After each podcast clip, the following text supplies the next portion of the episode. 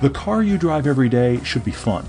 But it has to do the boring stuff too, like commute, be affordable, and haul your groceries. You can have both, and we'll help you find it. I'm Todd. I'm Paul, and this is the Everyday Driver Car Debate. For some reason, you and I are always making little changes and tweaks to the show behind the scenes, and for some reason I don't understand, they seem to all converge in like one week. I don't know why this mean. is. I don't know why this is. Yeah, we're constantly improving. That's that's Well, the hopefully, idea. Hopefully, we are. I mean, that's the intention. So you may have noticed if you follow us on all the other platforms than just the podcast, uh, things are changing. We hit 200,000 subscribers on YouTube, which is awesome. We finished season. I'm going to see if I can remember all of them. I'm going to forget some. We finished season one on Velocity and are already shooting season two. Right. Uh, one of the two brand new world premiere episodes of that season one hit YouTube this week. Correct. That's three. We did a video advertising not only, I mean, celebrating not only that 200,000, but also the fact that we have a brand new logo. Yes. Been That's worked hard well. on. Yeah, so that just Over we've been working on that for a while, but for some reason that's this week too. and then the one that you all should actually uh, be a little bit concerned about, just keep in mind, we have podcast changes happening as well. Yes, we do, everybody. We're thrilled to announce that we are joining Podcast One, podcast1.com, on their platform, along with 200 other podcasts. Yeah. I mean, The Steve Austin Show, of course, Adam Carolla. There's all kinds of them on here, and you will find our page with the new logo Mm-hmm, on podcast1.com. And we're going to be having a few changes there. You mentioned Android. You and I were talking about Android here's, devices here's earlier. the thing for you guys to know. We're men- here's the only reason we're mentioning this. I mean, we're excited. What this is going to do is a couple things. It's going to allow us to have probably easier access for cross promotion and guests. It's also Yes, going to allow us yes. to do kind of more normal ad breaks. It will help us with ads and ad breaks. So some of you guys have not liked our ad integration so far, but it's been kind of a unique deal to this point. This is going to be much more standard, so that will happen as well. Right, But the whole reason we're bringing all of this up is because honestly, we don't want you guys to notice a change. However, the idea. However, Yes. we are moving platforms, so all of the tech that's involved with that, there will be some changes, and if some if some sort of hiccup, please let us know. One of the ones we know about is that Podcast One doesn't push to Stitcher. So if you're on Android right. and you use Stitcher. You won't be able to get us there anymore. Now I know Pocket Cast Right, there's some alternatives, Android. Android. Yeah, there are absolutely there are, there are options. It's just Stitcher is one that they do not push to because Stitcher adds their own ads, which is something we've discovered by talking with them, which is interesting. so Right, Stitcher is not supported. But Pocket Cast, we've heard very good things about for Android. Uh, Podcast One is very well integrated with iTunes, so from an iTunes perspective, it should not change at all. But we want you guys to know because if you find issues, please let us know. And if for some reason your feed of the podcast goes away, please understand it has something probably to do with this changeover. We are still out there. So I just wanted everybody to know that so that you're aware if there's a hiccup because we want to hear from you. Yes, agreed. And we're, as Todd said, we're going to be doing some different kinds of ad reads. So uh, those will be, I believe, across the Podcast One platform. But with that, in terms of guests, this Mm-hmm. was the big thing that we were thinking about behind the scenes. You know how you and I have been consistently saying guests are coming, we're Yeah, still yeah, yeah. taking requests. So this platform is also going to make it easier, I believe, for us to get guests that are also on the same Podcast One platform Well, we can do cross to have them stuff. on. Yeah, exactly. So you're you'll hear cross prom- promotion items. Yeah. You know, various reads, but we're also thinking about some of the guests on here and hopefully us joining some other podcasts as well. We, we want to have guests on to debate your car debates. That's Well, a big idea. That's true. Plus, we uh, plus we have other guests that we've wanted to put on for a while, and part of this whole tran- Yeah. transition will make that a little bit more fluid. Plus, we have the gear kind of dialed in for guests. So all of this is kind of again, it's all converging. it's not intended to converge. It just Right. It has just all converged. It's very weird. especially with the logo. And we finally got that resolved. We, Yeah, yeah, we, yeah. Uh, had actually um, a lot of different um, concepts that we went through. Thank you, Nate, again. Nate was our graphic designer on that Yes. And uh, really helped us tremendously. And so we did a bunch of iterations, and we've been really, really tweaking a lot of things over uh, the past few months. As Nate has been very patient. Yes, he has. Nate is a fantastic friend of the show, Yes. a longtime fan of the show, graphic Definitely. designer out of uh, Chicago. We met him actually at our Chicago track day last That's year. right. We got to hang That's out with him, right. which was he, uh, awesome. He actually let us in his car. Exactly. He turned us loose in his car. Well, on when track. we ran out of things to drive, we went, "Can we get into your FRS?" He went, "Sure, why not?" So yeah, so that was the way we ended the day, which is good. Thank you again, sir. But but he has been helping us for a while, and and rolling with are sometimes insanity, because what happens Mm-hmm. Yes. is, being the two minds that we are. one of us will be like, "I love that." The other one goes, "Yeah, I don't like anything about that at all." So then we You mean we back- disagree on things? Yeah, I know. Is so then we go back around going? the circle, and then we actually presented a bunch of versions that were none were final. A bunch of versions. We presented four versions to all of our patrons Right. which right. is essentially our focus group, about 100 people, to just get people's commentary on that. And that was actually helpful in making us refine where we wound up. So thank you to all of you that are patrons. A lot's going on. Speaking of things going on, switching gears here to the Pilgrimage Adventure for Oh, yeah. 2017. Guys, this is coming and it's coming fast. Todd and I are starting to get ready for this, Mm-hmm. very much so. But the big headline here is that you've got a week to get in on the early bird deal. Go to everydaydriver.com slash adventures and you're going to see the dates. That's September 3rd through the 7th, 2017 Yeah. And all inclusive. So this price right here, and that's really because our costs are going to be going up just as we get closer to Mm-hmm. you know being able to reserve cars. Speaking of which, you can reserve specific cars. Yeah, the way the which is we're taking orders right now. Yeah, the way the trip works is if you've seen our pilgrimage film, we drove the uh, Megane, fantastic car, surprisingly Yes. fantastic car Yes. the ring, and we drove the M235 on Spa. Now, our friends RSR that are our partners for this, they have tons of both those cars. If you go to the trip for the price you see on the website, you will get in those cars exactly like the trip that we took for our film. Plus, you get to do a road tour day, which is really fun. Right, So that's the standard right. stuff. But this year, we're adding a twist, and that is there are upgrades available to cars. And some of the people that have signed up for this year, we've got a little more than a half full trip. Some of the people that have signed up have signed up for upgrades. The thing about the upgrades is RSR doesn't keep dozens of all the other cars in their fleet. They keep dozens of the BMW and the Megane. Right, right. Of So- the uh, the bread and butter cars, so if the, you will. but those those standard cars you can absolutely get in. So the upgrades are starting to like. In fact, the, their uh, Focus RS is just being spoken for as of this evening. Mm-hmm. Somebody else actually could get in with that person. It- long long story, but anyway, the point is. Not only should you sign up while you still get the early bird rate, but also to try to, if you want to upgrade your car to get a specific car, that window is closing too. And we're sharing this just because this is what we're having to navigate for the people that are going. We're incredibly excited. We'd love to have you with us. And that's this year's trip, but we're hoping That's to make right. it an annual thing too. That's right. And you're invited absolutely if you're thinking about going. A lot of you said last year, "Ooh, I'm thinking about going." Got to talk to my wife or my significant other and I'll try to make it work. This is your year. Yeah, exactly. We are ready and willing for you to come. It's just over half full right now, Yeah. and we're looking to, to fill the trip. Yep. We hope you can go with us. So again, the adventures tab at everydaydriver.com, and that is full track day on Spa, full track day on the Nordschleife, the Nürburgring, yes. and a road tour in between with everything else cars. all inclusive. You've just got to additionally get yourself there. So wherever you are on the planet, Yep. you've got to get your body there. You arrive in And then Frankfurt, and then it's taken take care of, which is awesome. That's which is right. awesome. We have two really cool car debates coming up this evening. We have uh, one coming to us from Matthew, and the other one coming to us from Ray. And the reason I say they're coming to us from those people is because they're not for either one of them.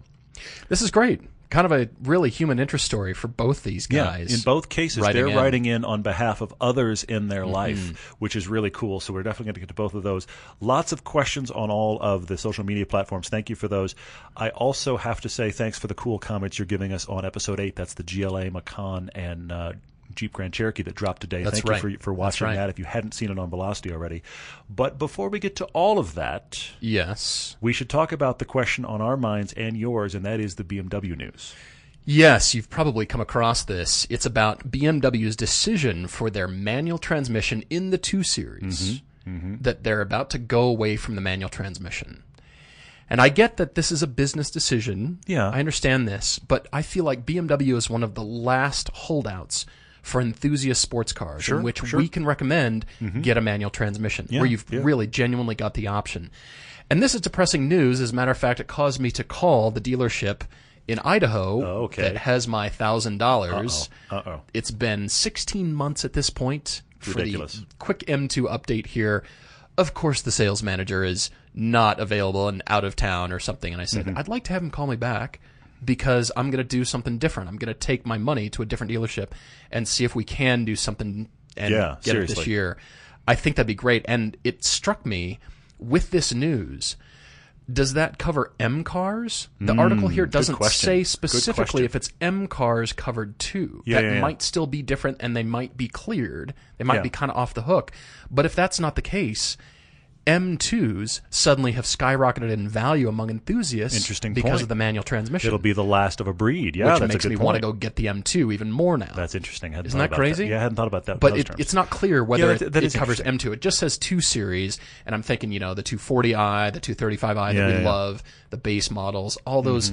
The base models are so important to have the manual transmission because Yeah. it means you can get into the car, Sure. and have this and have an car. enthusiast. Yeah, yeah. Otherwise, we're limited to very few Japanese models, and yeah. that's about it. True. Mercedes offers It's getting harder and harder. You're right. You know, and then Porsches are far out of the price range of you The know, Volkswagens. Even That's used. kind of the- the other one that's that's hanging in there. mean, You're right. I mean, Volkswagen. the, Fords the and Fords, Volkswagens. Yeah, just about. Right? You're absolutely right. Which is weird. I mean, a couple things on this. Just thinking about it, kind of in general, we will probably still recommend the two series. Obviously, used manuals will be out there. Oh, sure. Uh, I think it's interesting. Two couple Will that things make the about this. price go up though? I don't know. Remains to be seen I don't among know. enthusiasts, Let's be honest. There's not that many enthusiasts, but but Well, maybe maybe some. I mean, they'll be But- maybe in high demand. But we have said before that the 228i with the ZF 8 speed is actually still really great. We've done that Oh, on the excellent. track. We It's actually excellent. are very impressed with it. So it's not like it becomes a bad car to drive. You just lose that extra point of engagement, which is a bummer. But of course, we're seeing this across all manufacturers. Yeah. But I have a couple other things about this that strike me. One, remember the, the news a few weeks back where BMW said their next automatic will not be a DCT? They don't think it's worth it. You're right. So we I had that. that. We had that news about transmissions, and now this news. But the thing about this news that I'm curious about is Who's steering the bus here? Who's who's driving Off- the ship at BMW? off a cliff. No, but but here's but here's the question I have, a genuine question I have. The the reason being listed here is not lack of sales interest, which is what normally manufacturers say for here's why that they they dying. gauge that based There's- on sales interest. Well, yeah, like like the reason Ferrari did it is it was less than two percent of their models. I get that. I I'm not an accountant. I hate the business decision, but if it's less than two percent, you let that two percent die. I get it. Whatever Yeah. we're talking Yeah. about. But the thing in BMW's situation is not lack of interest. They want to put the money toward R and D for electric cars. Now, here's my question: How much is it costing you to make this manual? right. Because I Especially because they're supplied by a lot of great manufacturers. yeah, I, I can't think They don't even have to develop. What kind of line item savings is that? That can't be huge. I also think about the fact that, that Porsche, for example, they had a. I'm going to come back to this for one of your questions later, but uh, the 911 up in the mid 80s got what's called the G50 transmission. Which Right. everybody Right. loved. It was a nice upgrade in 911s. I'm going off into the weeds, and I'm not even the Porsche guy, and I'm off in the weeds. hey. But that transmission lasted for three generations of the car. Yeah. Yep. So my question is, all all of the I would think the real cost of making the transmission for the for the two series has been done. How much is it costing? How much are you saving to kill this transmission? That's the part I don't understand. I mean, a lot of it comes down to gearing to support specific engines. But on the other hand, with the 2 Series, those engines have been defined. Everything's been done. We know what, what we're going to get as Yeah. far as, you know, they're matching the power output, you know, at specific ratios and then deciding on what transmission is best. So with Porsche's case, the engine displacement changed. Power did increase over the years, but you could still extract the best performance with the same transmission in those three decades that you're talking about. yeah, yeah. But with turboed engines, but on the other hand, they've got it sorted. It's done. We're not going to be seeing, you know, electric 2 series, are we? Unless that's what they're saying. I wouldn't be surprised, but, Who- we'll see. What Yeah. non-enthusiast is driving the ship here? I mean, is it just we've taken over, the bean counters have taken over, and the accountants win? Yeah. I mean, you'd think that Yeah. BMW, and they're far smaller than Mercedes. It seems crazy. But BMW as true. a company in comparison Yeah, is yeah, yeah. tiny in mm-hmm. compared to Mercedes and Daimler. So, you know, you think, okay, enthusiast brand, this is what they've built their company on. That is their their impression for sure. Yeah. and you know, well, and they're Mercedes also saying, offer it to us. Yeah, they're also saying in the news that they will have an all electric three series to launch somewhere around the end of the year to compete with the Tesla Model Three. That's an interesting twist as well because when Mm-hmm. Yeah. they did that hybrid plug-in three series, it was kind of a stopgap, not the greatest idea ever. This is supposed to be the all electric three. So BMW's three right. and Tesla's three, that will be interesting.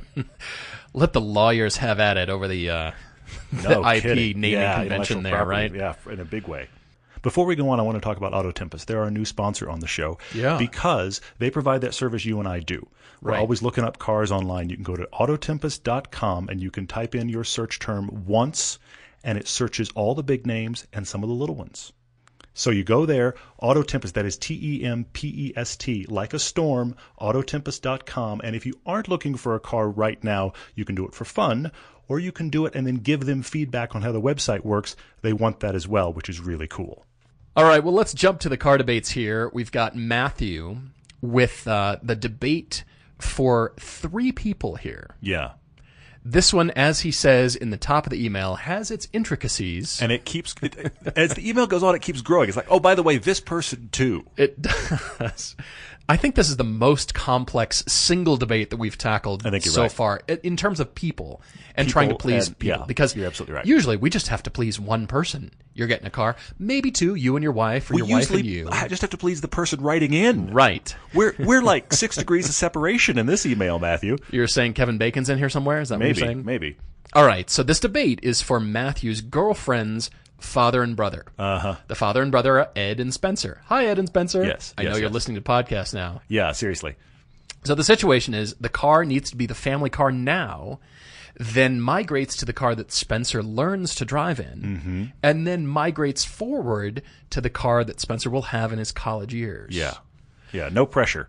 and by the way, I'm going to just bring up the landmine here real quickly, Matthew. What are you doing advising your girlfriend's father and brother? Quite the relationship I mean, there. I hope you guys are rock solid and in it for the long haul because the last thing you want is six months from now when your girlfriend and her father are in a fight about, remember that guy you dated and that car he recommended that I now hate. So there's a landmine in here. You are, you are being bold, sir. You're well, being bold. The the things are already intertwined because his girlfriend drives a Kia Soul. Mm-hmm.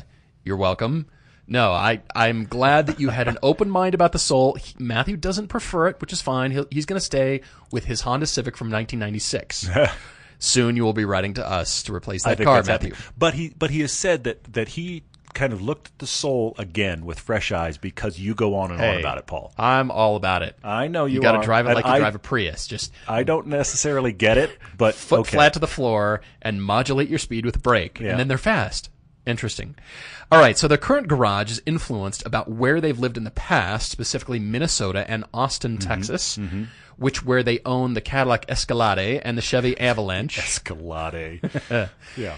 But we have the chance to get out of big old trucks now. Yes. That's the cool thing. I mean, Ed Yes. at one point had a BMW Z4, but that's gone Which is the interesting fun car. Yes. So hopefully, here's what we're tr- here's what we're trying to do. Here's what we're trying to do, and it is it is a big wall to get over here.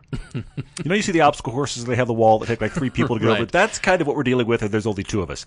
Uh, so we have we'd like to get Ed back into something kind of fun. He's remembering that Z4 fondly, Mm-hmm. but we can't go that dedicated sports car We've got because three people to please. It's got to work for Spencer. The third person is, of course, Ed's wife, Spencer's mom, who's Right. concerned about my son and the new car he's going to drive. It has to be safe. So we're not doing small sports cars. The recommendations we do for 16 year olds in Miatas, not going to fly here. so we have to get something. And then, of course, it gets more complex because grand total of price is probably 25 grand. This car does have to last all the way into college for Spencer. And he just kind of throws out a little thing here and says, um, yeah, he uh, he doesn't want uh, the styling of a Honda Accord or a Civic. He also is not fond of Subarus styling wise, Right. and he doesn't want a hatch. My head is spinning. Make it hard, why don't you? Oh, and they're small, so the family ranges in height that- from four foot eleven to five foot five. But that helps us. That, That actually helps actually us. does kind of help us, but it is another parameter another in there factor to, as well. to right. think about. And so, yes, safety uh, because uh, Ed's wife's parameters is that uh, they've lost an uncomfortable amount of lives, unfortunately, to automotive accidents. Mm. We are sorry to hear that. So, yes, safety is paramount here. Now, Spencer likes the Mazda 6. They like BMW. They like Lexus. Mm-hmm. Ed is currently driving that Avalanche, which you have hooned around California. I have hooned an dad's avalanche. I have, I have done things in an avalanche You that were never intended. Yes.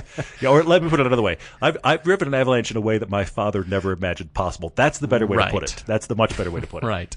Okay, so he's uh, Ed has missed the Z4, misses the driving manual transmission, but it's out of the equation here because Spencer doesn't want that. He wants sedan, as you said, automatic transmission. Mm-hmm. Yep. And gosh, no Hondas, no Subarus. Yeah. Yeah. Wow. All right. So the list here that Matthew has introduced them to so far is Volvo, the S60 is on there. Mm-hmm. Okay. Mazda Speed 6, BMW 328, and the Acura TL. So this is the initial starting list Mm-hmm. That was his that kind of hey guys, let's talk you know, list. got an Yeah. interest here. Yeah. So now we need to jump off from here and approve of some of these choices, or maybe not, and offer some extra car thoughts here. My head hurts. I, I, I, I may be co-hosting this podcast right now, but a part of me wants to rewind it and re-listen to this so I make sure I get the parameters right. Thank God I've got the email in front of me. You know, I want to say something up front here about these. I, look, I really like the Mazda Speed 6, but that's a manual transmission and it's an older yes, car. yes, I think it's older out. car. I think it's just It was just right, on the cusp. It's 05, 06 in there. Yeah, and and Yeah. it's manual. And I, look, I'm a big fan. I think it's I think it's gone. I hate to say it, but I think it's gone. The TL I love is the 03 to 08. That's getting a little old in safety as well. The newer TL is the one with the weird chrome beak on it. right. Still surprisingly good dynamically, but it has the chrome beak. So if Not Spencer like that, great. Yeah. If they don't, I mean, that is one of those cars that unfortunately that styling is so polarizing. It could be a deal killer right away. Dynamically, it's pretty good. We have to throw the TSX in there though, TSX is interesting because it's better looking. Honda. Civic in the in the Europe world. the the Accord, right? The, uh, the You're TSX, thinking the ILX. The ILX. I'm thinking the Civic. ILX. You're right. The You're right. TSX is the Accord. TSX is a little bit bigger. and uh, and it's right. better looking and it's pretty good dynamically. So I think that has to be in there as well if you're thinking Acura. I mean, yeah. I'm uh, thinking of a few extra cars here, and I want to start too. out and work my way up to this. I started out with a VWCC. I feel like I don't talk about this car Hmm. enough. The CC is interesting. I bet you can find them for that price range all day long. I didn't really shop for them, but it's a bit of a more luxury car. I know it's going to be very safe. It's more substantial car. Now, also keep in mind with any of these choices that our enthusiast focus here is Sure. going to have to be lessened. Sure. I feel like we're not going to be in the hardcore, the hot Focus No, RSs no, no, and the. GTIs and the real fun Plus, those stuff. are hatches, which he doesn't want. But They're hatches. We can't consider them anyway. But I, I like where you started, Matthew. But just keep in mind, we've got three people to please, and they're all got different driving styles, of course. Mm-hmm, Yep. Yep. So we're not going to be. I'm, I'm not going to be at the top of the. Hey, you want to do canyon running in this, right? We're going to go to the track in this. Sure, yeah. That's not going to be my requirements. I'm thinking of everybody here, Mm-hmm. and so again, keep that in mind as I suggest these. That CC led me to the 2014 Audi A4. Okay, Sure. Yeah. can't go okay. wrong with an A4. Yeah, yeah, you yeah. just can't. That I think is going to extract a, a driving style. I think Ed can really learn to like that car. Mm-hmm. I think his wife will be fine in it, and Spencer. I'm also thinking about insurance as you become a new Mm. Yeah, driver yeah. and take it to college. Who knows where you're going to be able to park it at college? That also led me to a third, and then I have a very strange wild card for this I have an oddball wild card as well, but keep going. 2015 Infiniti Q40 sedan, formerly the G37. Hmm. Sure, the naming convention sure. changed Yeah. right around 2013, 2014. They just lost their there. minds and started throwing letters and numbers at their cars. Yes. Yeah. What's in this alphabet soup? All right, so that Q40 sedan, I found one with 19,000 miles. Hmm. Keep in mind, this is a 2015 car. Hmm. Yeah. Yeah. Yeah. Now it does list for twenty five nine nine five, so twenty six grand. But I figure I always look in that price range because you can talk them down to twenty five. Yeah. Hopefully. That's Yeah. my thought. I think this would be a solid choice for everyone. Would be. everyone will Would fit. be. It's still engaging to drive. We like it. Of course, it's not the enthusiast hotness of Yeah, yeah. you know some of the cars we've driven, but I'm also thinking in terms of reliability and insurance for Mm-hmm. all three drivers here because if I suggest my next one, which is the Mustang, Oh. Okay. I'm concerned because you could get a Mustang GT with an automatic. You could It's get been an EcoBoost. called. You could get an EcoBoost with the automatic, which would keep the price down. It would keep the, the Probably keep the insurance insurance costs down too. Yeah. Because as it's been dubbed, the automatic we can all learn to live with, or we can at least like a little bit. Yeah. So that's a consideration. Sure, but again, sure. I'm thinking it's probably immediately out the window. But I have to say Mustang because Mustang. I mean, this Yeah. could be fun and interesting for everybody. But again, insurance for somebody off at college, eesh, new Yeah, driver. not sure. Okay. They're going to see Mustang and just immediately jack up your rates. Yeah. That may be a problem. Interesting. We'll see. So I that's like where I'm list. at. I like your list. Mustang's I, the wild card way out there, but I'm I'm kind of back to this Infiniti thing. I- I've I've touched on none of those. really? Yeah, Oh, that's of great. those. Well, that's why we've I- got both of us here. There you go. I, I actually did like this Volvo S60 idea. I think that's pretty solid. Yes, you could get. You mentioned a BMW uh, 328, uh, also Matthew. Maybe. Um, I think these are options. Yeah. But uh, but I went other places as well, and that is you mentioned the Mazda Speed Six. I think that's out. But what about the current Mazda Six? The actual Mazda Six. It's a gorgeous car. It's a gorgeous car. It really is. It's a good car dynamically and that That's really grown on me, too. So I think that would be an interesting car to discuss. I'll, I'll be honest. I feel like that's more more a car that you see Ed driving than you see Spencer driving. I don't know if that's a college kid's car, sure. but it's a great looking car and it's a good car in the class. And when you go to college, Spencer, that has a trunk that will cover your entire dorm room. The first time I opened the That's trunk of that car I was like, where does it end? So it's it's great in that regard. So I think that's an option. I think you But- get a mulligan. Anybody who goes to college and whatever car you're driving, I think No, you you're just right. get a mulligan. No, you're right. You get Because congratulations. it's You have a car. Uh, yeah, Yes, just the fact that you have a absolutely. car, Welcome to college. huge. Here's your car. Done. Yeah. that's a good point.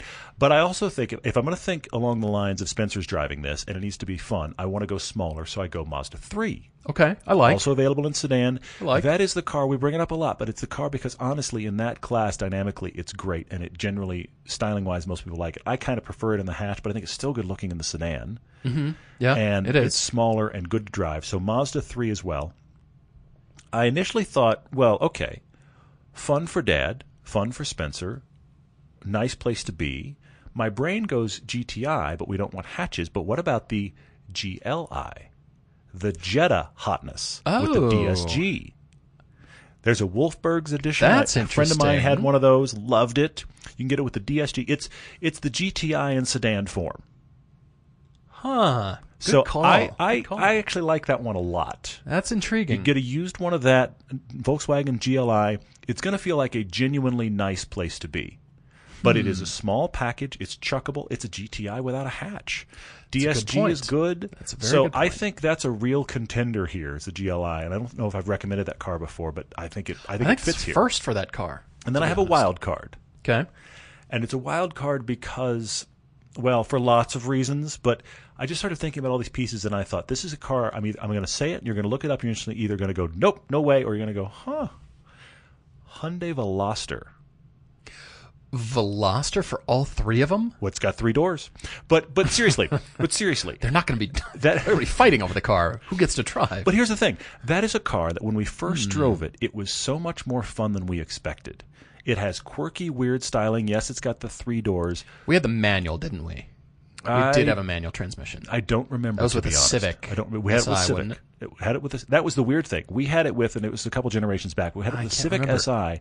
We preferred driving the Veloster, base Veloster, to the Civic Si. We didn't have the turbo Veloster. That's that was right. one of the weirdest shoot days ever because we were making two individual pieces. We weren't making a Comparo, and yet we kept going. I want to be in the Veloster, which was weird. It was here a this- fun car. Here was a Civic Yeah. Si. Now that was not the best of the Civic SIs, which is part of the problem. But that Veloster is kind of an unsung hero. Honestly, it's, it's a surprisingly fun car. So you're going to look at it, you're either going to know right away that's an option or not.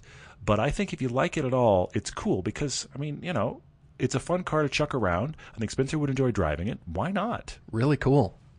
Before we move on to the next car debate, I wanted to talk about our sponsor, Amsoil. You know, we're kind of DIY guys. We highly recommend you do good oil changes with the right oil. That's what Amsoil is great for. Right. Right. So they have all kinds of oil for whatever your car is, even Porsche oil, they have that as well. Amsoil does 75% more engine protection against horsepower loss and wear than the industry standard test, which is pretty cool. Amsoil.com slash driver is the place to go. It's a landing page. You can look up your car, support the show, support them. All right, well, moving on to the next car debate here from Ray. This is interesting, guys. Check this out. he wrote to us, I think the moment he got off the phone with his dad, because he Yeah. found out his dad is looking for a new car. And this, again, this is for Ray's dad, but Mm-hmm. I kind of feel like Ray is um, wanting to drive this car too. Well, he is. I mean, When he Ray's, can. Ray's one of our patrons, and he's That's he's right. dug in with us a little bit, and we appreciate it. So, hey, Ray, it's good to hear from you. And uh, but it's just interesting because Ray's here in the U.S. and his dad is in Taiwan, Mm-hmm. and Dad's buying a new car, and he is cool. comes to Ray and says, "I'm thinking about getting the Mini One, which is the three-cylinder." Really, no punch at all Mini. It's just kind of the standard Mini, And really. Ray, the car enthusiast, went, Dad, please no. Because he found out that for the money that his dad has, he could do better than the Mini. And he also finds that the Mini is like massively overpriced in that market. So he's trying everything he can to get his dad into a fun car and away from a three cylinder Mini. That's the beginning of this problem.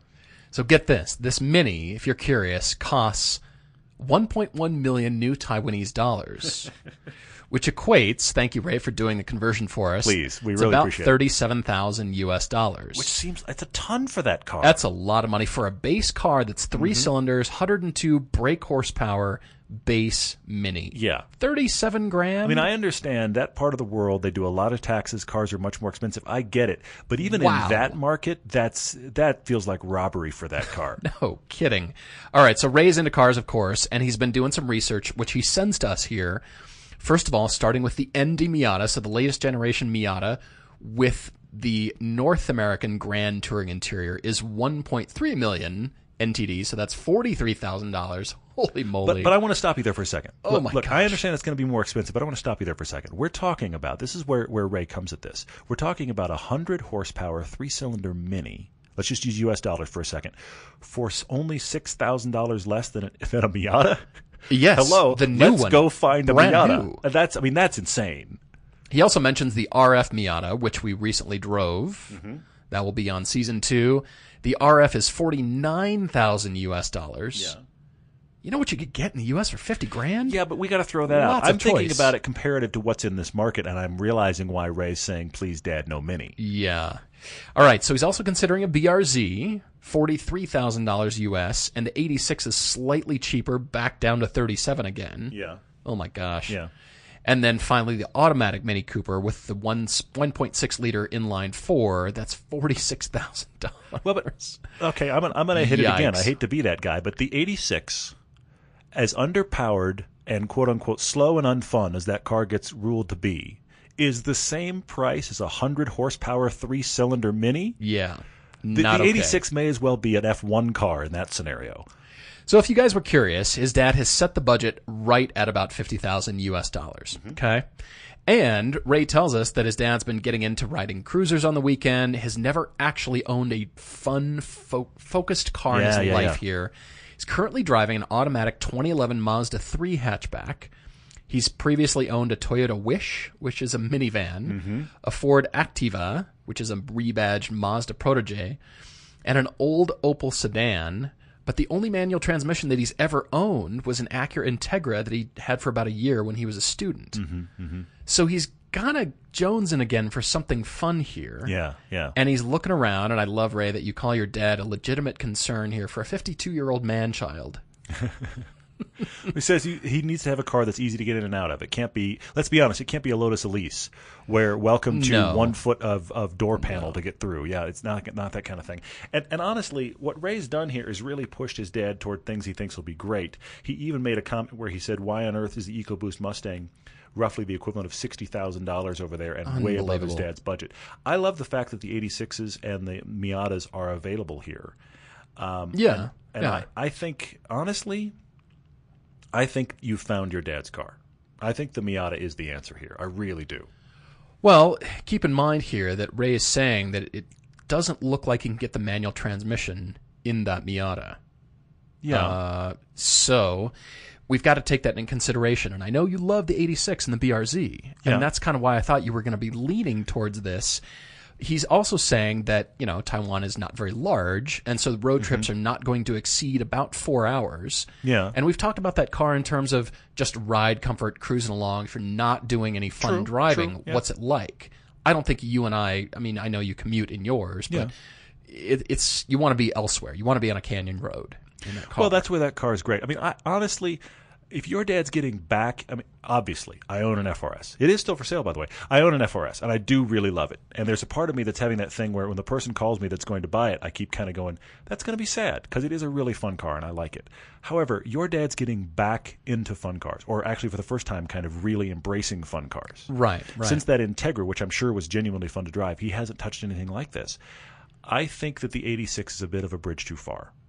How come? I'm curious. Well, it is, let's be honest, the more focused sports car than the MX5 as far Right. as stock configuration. Right. Okay? Let's also be honest. The average person that buys an MX5 is older. Okay? Which is why ones, they are saying. yeah, which is why they are softly sprung. Mm-hmm. Okay? Yeah. These are not in in stock form brand new. The people that are buying them to hoon them are buying them and then treating them like Legos and changing out parts. But the people that just buy them to just Sure. drive them, Sure. generally that is older people. Yeah. It just is. Yep. Okay, it's people that are 50 and up is kind of the market segment for that. The people that Which are is 50 interesting to me, by the way. I agree with you. The People that I'm are 50 really and down that buy them are this. treating them as track cars and changing parts out or buying a used one and turning it into a caged monster. two grand It's and- very interesting yeah. to me to watch that dichotomy. But I think your dad, I, I think the, the MX5, you made a comment in here where you think, Ray, that your dad wouldn't mind the fact that it's more softly sprung. I agree with you. I think it is the more accessible car for your dad. And I hear you, Ray, that you want him in a manual. And I say, who cares? Mm-hmm. Honestly, I love manuals. I think in this case, who cares? We drove an MX5 recently with the automatic. As automatics go, excellent. Yes, it's an automatic. It's not a dual Yeah, clutch, yeah. but it's solid. That car is going to be. It's going to be something he can take your mom out in. He can cruise and, and not hoon it and just enjoy it. Sure. Or he could get decide he's obsessed with hard driving and the MX5 will still come to play. I think that is your answer. I'm kind of with you. Well, I am with you because of your description here, Ray, that you said when your dad sat in a brand new one in the showroom, he and he loved how it looked. I think that if you tried to push him away from falling in love with a car, that's going to be the wrong choice. Hmm. If he's already digging it, I say let's push him towards that car mm-hmm. because I mean I think you're right. As much as I want him to have a manual transmission and get back to that, Yeah. I think that's going to be less important over time, over the length of the ownership of this car. And it's going to be about having the convertible and the fun accessibility of it. And it's, mm-hmm. he loves how it looks and it's just fun to drive whether Yeah. you're cruising, Yeah. hooning, canyons, whatever you're doing. It is just fun to drive. Yeah. And that the automatic is viable. Well, it I, is. I love that you said accessible because I think that's the key thing. There's another part of me that goes, if you have not driven a manual in years, there is a part of you that's going to be not apprehensive, but just be like, that's an extra thing to overcome to go drive your car. Sure. You, sure. you- have I gotten good? I, I I'm not as comfortable as I want to be. I maybe you want to get out there and really learn, or maybe you just want to get in your car and drive. And I want I want your dad to have a car, Ray, that he just he's excited by it. And as Paul said, he's already excited by it. So get it in the automatic and just go out and enjoy it and realize Yeah. how fun cars can be and how fun that car is. I think it's it's one and done there. I really do. I hope you send us photos. I mean, I love that you're saying you're fans of BMW, and I was thinking about two series in here. But if you're already loving the Miata, I think it's the car. Well, and he has a Mazda already that he's liked and has been reliable. That's true. I mean, we're That's true. we're we're kind of easily walking our way there because I do think it's a great match, and I think you're advising your father well, Ray. And I would just say to you, enthusiast to enthusiast, let him get the auto. The auto's fine. Mm-hmm. I, I I get that you lose that extra layer, but I don't think. Let me put it this way: I think it's unlikely he would wind up with an automatic ND Miata and regret that he has an automatic car. I think he'd just enjoy that car. I really do. A quick pause to talk about one of our sponsors, Covercraft. If you have a car, you need to know about these guys. They produce car covers, seat covers, dash covers, sunscreens. These are fantastic for keeping your interior cool, keeping the sun out of your interior. You've made me a believer. It it really is. And floor mats. They even have canine covers. They've got accessories even for power sports. A lot of stuff. Go to covercraft.com and use the code DEBATE for free shipping in the US. All right. Well, questions have poured in from social media once yeah. again. Thank you guys. We're switching gears once again up to uh, so many questions. And I've got to start out with on Instagram, our friend Mystic Negro You've really thought hard about this question, and I laughed and laughed. I have to answer your question, of course. Uh-huh. So here it is. He writes, Paul, after hooning around in Todd's new white Giulia, Because he asked me that You're paying uh, attention. assassin question last time. That's The- the right. evil villain question. Yeah. I return home to find that my Porsche and all my related Porsche knickknacks and cologne are gone. What's worse is a family of professional wrestlers, both men and women, three generations deep, have been hired to follow me around. Todd's laughing uncontrollably. It's so ridiculous. All right, I'm back. I'm back. I'm good now. Uh, professional. All right, so the professional wrestlers, men and women, three generations deep, have been hired to follow me around every time I look longingly at a Porsche product. They deliver a savage backhand across my face, twice as if that's if it's that silly Porsche design phone. But I love the phone. Of course you do. So, what brand of car or watch do I turn to to fill the vaguely Volkswagen Beetle shaped hole in my soul? I love this question so much. wow. and it's detailed. You took some time, my friend. Yeah, you Thank did. you. I I just I thought the question for me was quite absurd. You have upped upped the ante here. This is a serious bar. So that means Porsches exist, and I can't look at them because I'll get smacked Yep. upside the head Yep. by Three generations Male- of wrestlers. male and female Wrestlers. That's what I find hysterical. It's multiple gener. It's not just wrestlers. It's generations of wrestlers. generations. I just have to stand there like a wedding receiving line and Yep. get Take smacked. your beating. Take your beating. Okay, this is so out. Oh my gosh. Okay. Is am, there an uh, answer here? there's an answer. I'm happily driving around in my white Alfa Romeo Giulia Quadrifoglio, by the way, never been happier now that I've heard this scenario. Well, here's the deal.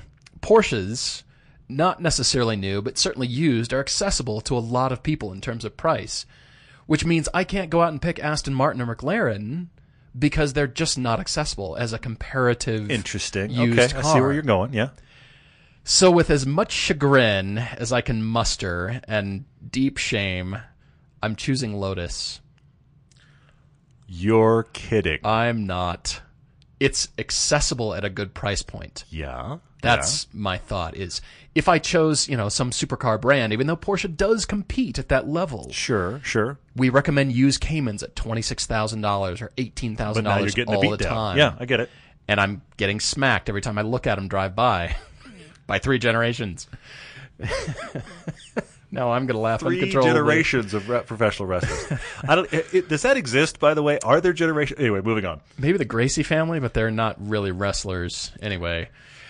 Ay, ay, ay. I'm going to have to choose Lotus. I cannot think of. I'm quite fascinated. I, really am. it's it's the handling, it's the look definitely. I mean, I could go BMW maybe, but that might be a foregone conclusion because it's another German car.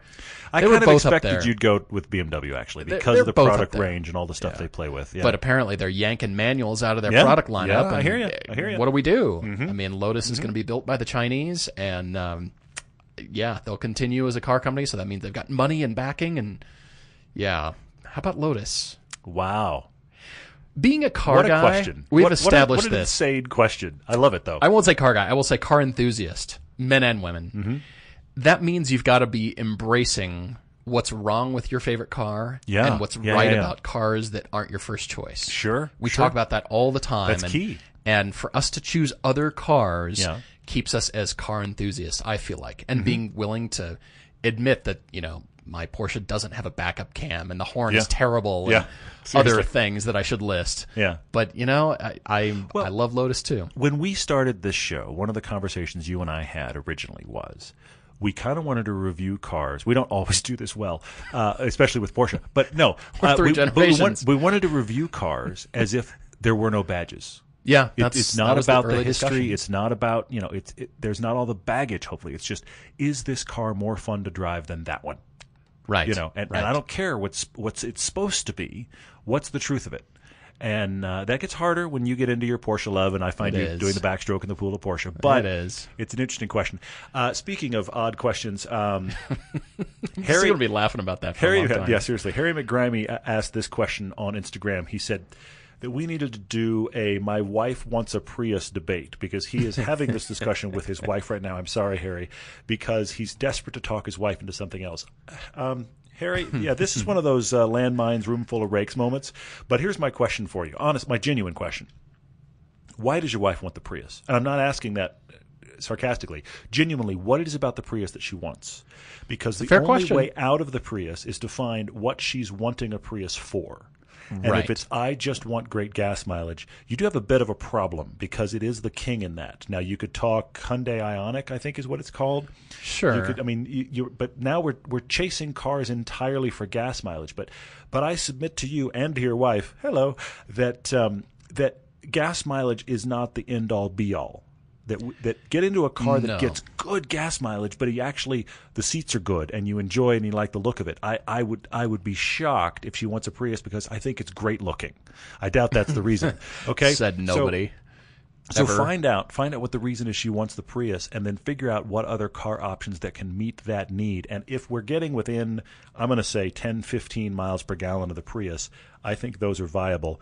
If it's just I want to get something that gets 50 miles to the gallon, we do have a problem. We're almost into electric cars as the only options, and now we've got a totally different animal. We got a totally different problems. No, I'm with you. I mean, I can't imagine anybody says, you know what? I love the interior. I love the quality of the interior. Fair, fair. I love how it looks. No, everybody's going for the gas mileage, and that's probably the reason. Mm-hmm. Yeah. But there are cars that get somewhat almost as good. I mean, there's cars out They're there close. with 40 miles to the gallon. They're close, yeah. As you mentioned. So, you know, are there things that you could consider about, you know what, honey, the interior is just, you know, you're going to want to live with this car. You're going to want comfort and, you know, some luxury and that kind Yeah, of stuff. The yeah. Prius really isn't going to deliver, deliver in that area. Yeah. So let's consider some of these others. The electric car is a different discussion. completely. I mean, it changes But- the way you use a car. But if, but Yeah. but on the other end of the spectrum, though, if we're talking about the way she uses her car is, you know, she does 30 miles in a day and that's it, then you know, walk this way to the Chevy Bolt. Let's have a conversation about Yeah. it. You know, go go go to the Nissan Leaf for God's sakes. I don't like the Leaf very much. I would take a Leaf over a Prius. I'd take a Leaf over Prius. So, you know, there are options in that regard if you wanted to go. Yeah. Oh, by the way, if you are honestly not doing very many miles, I'll give you this one talking electric cars. You know what are crazy cheap? BMW i3s. Talk about cars me. that have dropped through the floor. Now they have Leafs like have. yes, but i3s as well. No kidding. You if, if you if you're in a situation where the amount of driving you're going to do in a day is less than 100 miles for sure, welcome to the BMW i3. They are cheap. No kidding. So it depends on how she's going to use her car. And, and, and honestly, if you said to me, her typical day, she's never going to drive more than 50 miles, right. and the choices were Prius or BMW i3, it's not a choice, my friend. It's BMW i3. So it really is about what is she like and what's the usage. And I think there's a way out, but be careful. It is a room full of rakes and landmines. This ties into another question on Instagram from LV Meteorologist, who gives us two options to live in the plains only with straight roads, with the car of our dreams, or live near the canyons, the coastline with only a Prius. okay. Which do we pick? I have hooned a Prius in the canyons. Yes, you have. I when we were in LA and we had a Prius our some squeak out of that, didn't Oh you? yes. Well, I had an S2000 behind me and a 240Z behind that, and I didn't want to hold anybody up. You guys were in the good cars. A giver you are. I didn't want to. Hold, I was. I was doing it for name. you guys. Yes, but but honestly, there is that thing about. There is that thing about cars that are not intended to do that. When you do drive them hard, there is some joy in that. Now, I will admit it's Prius based, but there is some joy in that. I, I just love a good road. That's the thing about it for me. Yeah, yeah. I'm with you. I've got to live in the canyons, mountains, coastlines, something like Mm-hmm. that. I'm grinding my teeth. I'm grinding my canines down to Sure. nubs by saying this, but I will take the Prius on a canyon over something. Well, I think That I about it on the legitimately. Okay. Uh, Yeah. Uh, Pagani Huayra. I've got a Pagani Huayra for straight roads in Kansas. And nothing wrong with Kansas. hopefully- we both have you know, hey, background with Kansas. Tons, tons of family in Kansas, but Yep. this is what it's about. So this is the thing. It, it, you know, yes, I'd get stopped at gas stations. Yes, I'd find roads in the middle of nowhere where I could figure out just how fast it went. Fun. Wheat blur. What was that blur through the wheat? that was not a tractor. Anyway. Oh, that was Todd again. Yeah, but but and, and don't get me wrong, that would be fun. But all your corners are 90 degrees, and oh look, I went over a set of ra- uh, railroad tracks. That's just that's a bummer. That's a bummer. That's just a bummer. I'm with you. We'd we'd have to lean on the Prius for extracting some fun. Guarantee it wouldn't be 52 miles to the gallon. That's for sure. this would be the least efficient Prius ever. yeah, that's true. What else on here? Uh, Price Assassins wrote in on Twitter. I love some of these handles, by the way. He wrote in on Twitter and said, "Is it wrong of him? He owns a GTR and an S2000. Is it Wow. wrong of him to say that he prefers driving the S2000?" Heck no. I think it's interesting when we talk to owners of GTRs and we have conversations like this. I, I don't think there's a single thing wrong with this because what you're talking about here is, and we've talked about it, we've driven the GTR. The GTR is, honestly, its reputation is well deserved. It is a world beater. Absolutely. Bring out your challengers and watch it take them down.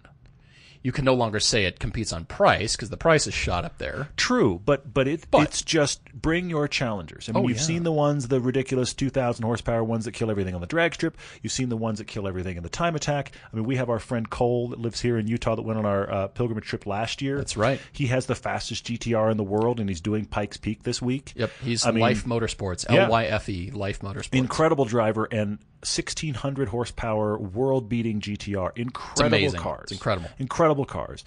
But they are cars that you have to be up at that upper level when they are beating everything before you, I kind of feel like, feel the magic of them. yeah, Otherwise, they kind of keep you a little bit at arm's length from the driving experience because they're doing so much wonderful magic. Mm-hmm. The S2000 is the other end of the spectrum. You take that on a back road, you drop the top, you take someone special with you or not. You work that the awesome six speed in that car, and it's just it's involving, it's engaging, it, it speaks to you, and it also I hate to say it this way, it requires you to be there. absolutely. The GTR is kind of like strap in, I got this. Right, right. No, I love that you're writing into us admitting that and saying I love the S2K more for those reasons. It's rewarding. Fascinating though, isn't it? I think it's great, and you're acknowledging that. We're saying thank you. I, I love that you're admitting it. That's great. That's great. Uh, I'm looking for some other questions on here. Speaking of power, Chad F on Facebook is asking: At what point does a streetcar have too Hmm. much horsepower?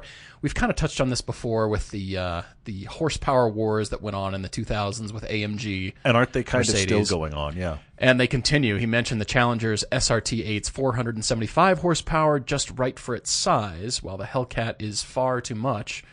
Yeah, the Challenger SRT 8 is unbelievably fast. Mm-hmm. It's amazing. I mean, you can get to some pretty crazy speeds really fast. Yeah, yeah, yeah. And uh, yeah, the Hellcat as well. I mean, the uh, the speed limits still exist.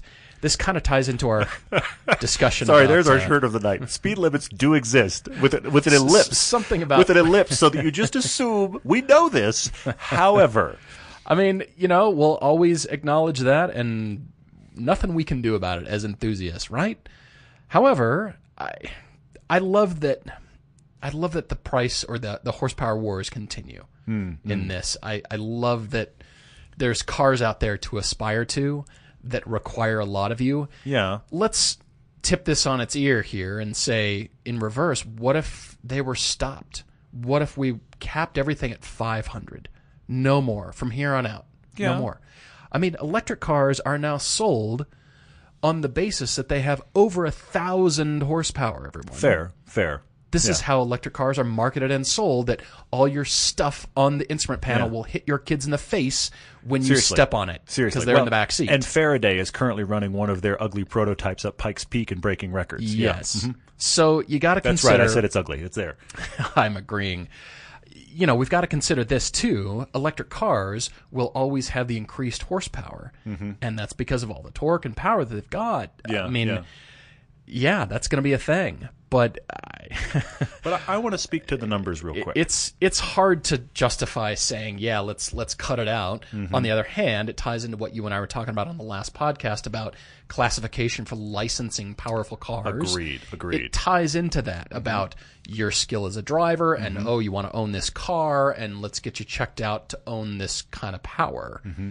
Okay, there there could be some merit in discussing that. yeah, yeah, yeah. You know, I, I think I actually I want to speak to specific numbers for a minute. I think the sweet spot depends a little bit on car weight, but I think the cars that are between 2,000 and 3,000 pounds, 300 horsepower is your max. sure, I think for see cars that. that. are between 3,000 and 4,500, 500 is your max. And I'll give you two examples. A 240 horsepower supercharged Lotus Elise may as well be a moon rocket. That is a shockingly fast car Yeah, at it 2,000 pounds with that kind of power. Doesn't power. sound like it because 240. That 240 sounds like nothing. Come on, 240 is nothing. Right. God, who, who wants 240? Right. Put it in a Lotus Elise. Prepare yourself. Okay. And, that, and that's the, the horsepower roughly in the uh, in the Alfa 4C, and you're never getting in that car going. This car's not quick. You know, Yeah. So there's that. right? Those are light cars. Those are mid 2000s. Right. Uh, but then look at the the Corvette. Like 3,200 pounds, the base Corvette now. Right, Notice I'm right. saying base, followed by 460 something horsepower Yeah, it's 455. when we had there. that car, There was never a moment when we looked at each other and went, "Yeah, but I wish it was more powerful." Man, this thing can't get out of its own way. And we were on a back road where you can hit some serious speeds. And we kept thinking when we drove that C7, it was early on in the, that product's lifespan. We drove the C7 and just kept thinking, you know, they're only going to make more powerful versions from this. And we kept shaking our heads because Right, that 3,200 right. horsepower, less than 500 horsepower. I mean, look, 3,200 pounds, 460 horsepower, that was plenty in that car. So that, those are my actual number answer for this.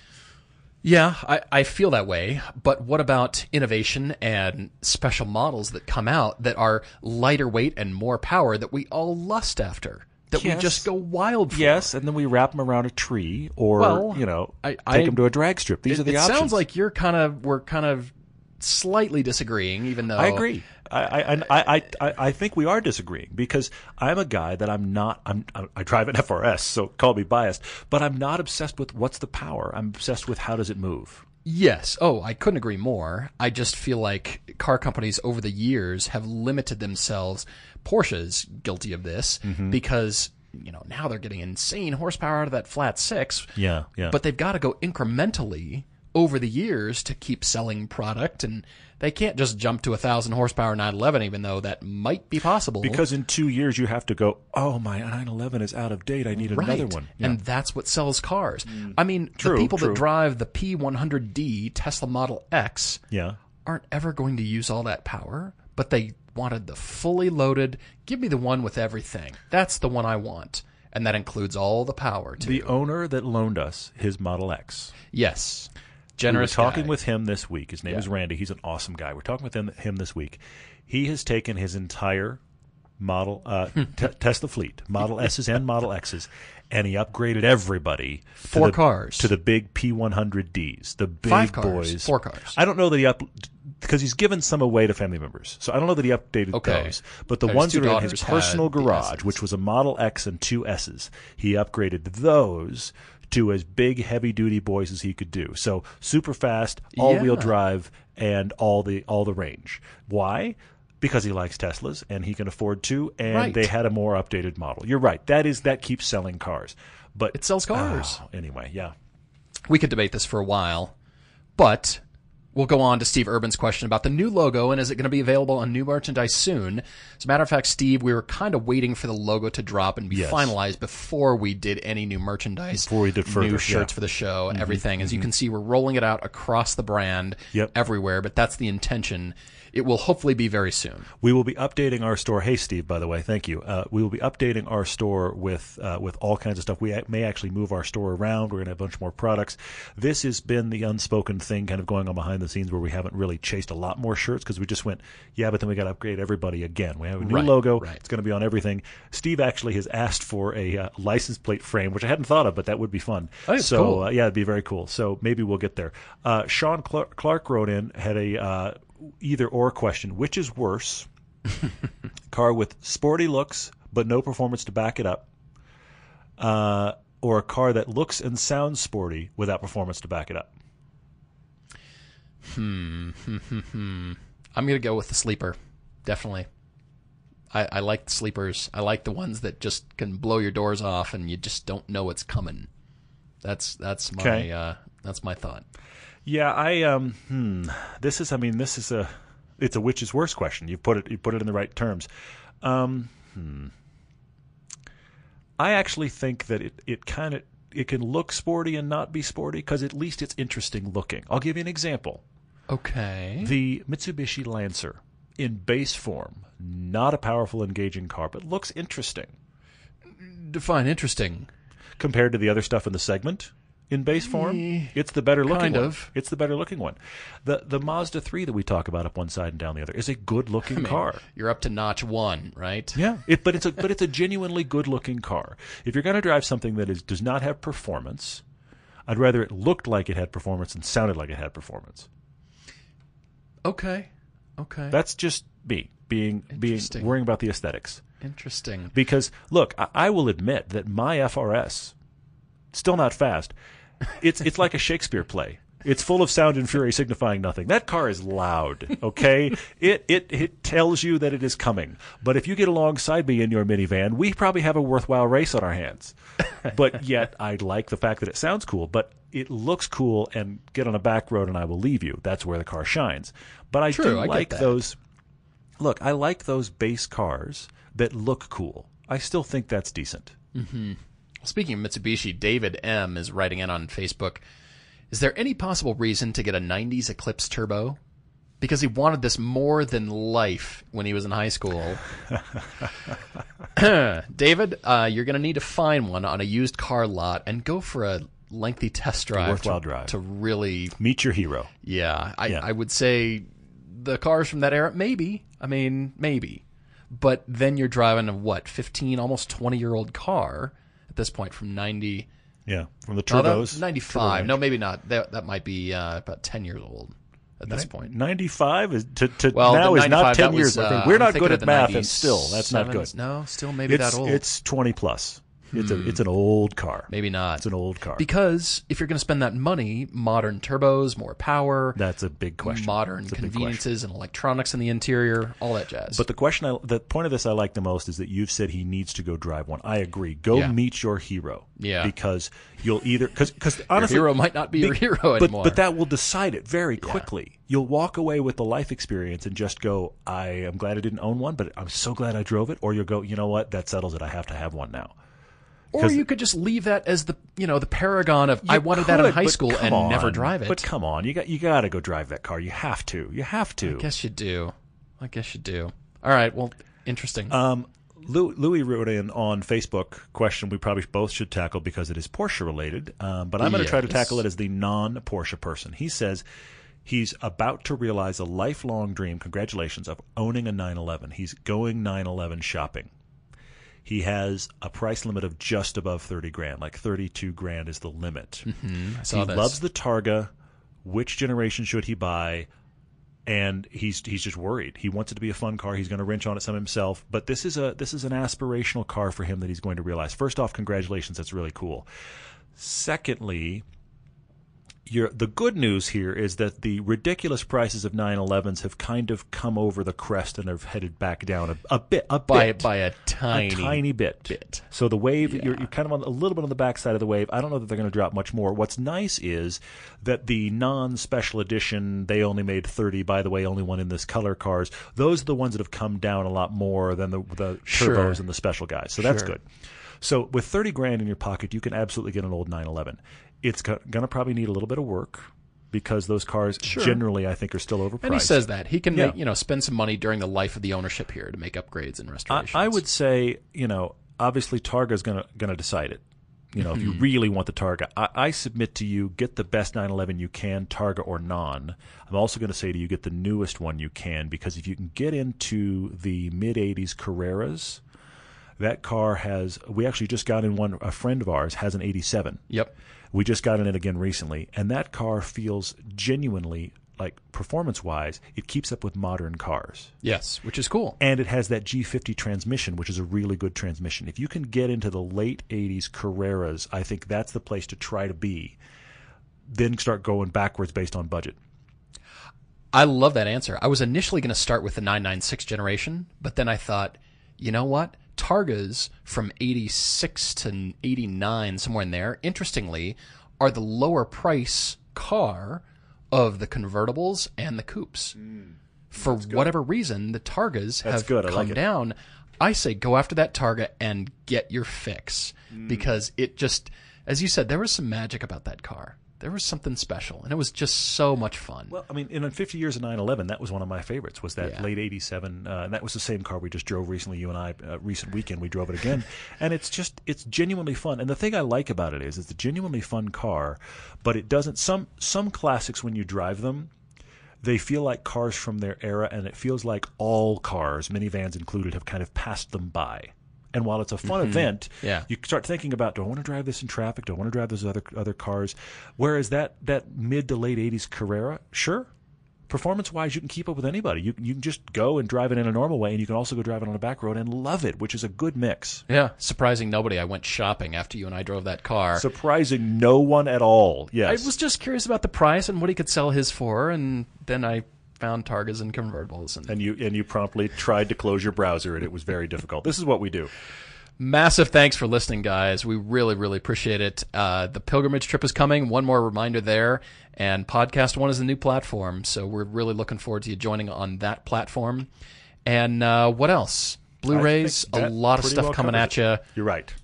A lot of stuff. We're we're planning quite a bit, as a matter of fact. is so much shooting going on uh, on our end. We're, we are shooting a ton of things. Yeah. Uh, every weekend, pretty much right now, we're shooting something which is really cool, which means lots of YouTube con- content and lots of stuff setting up for Vel- uh, Velocity Season 2, of which there will be more announcements as we get close. So thanks for being with us. Agreed. Thanks, guys. Cheers.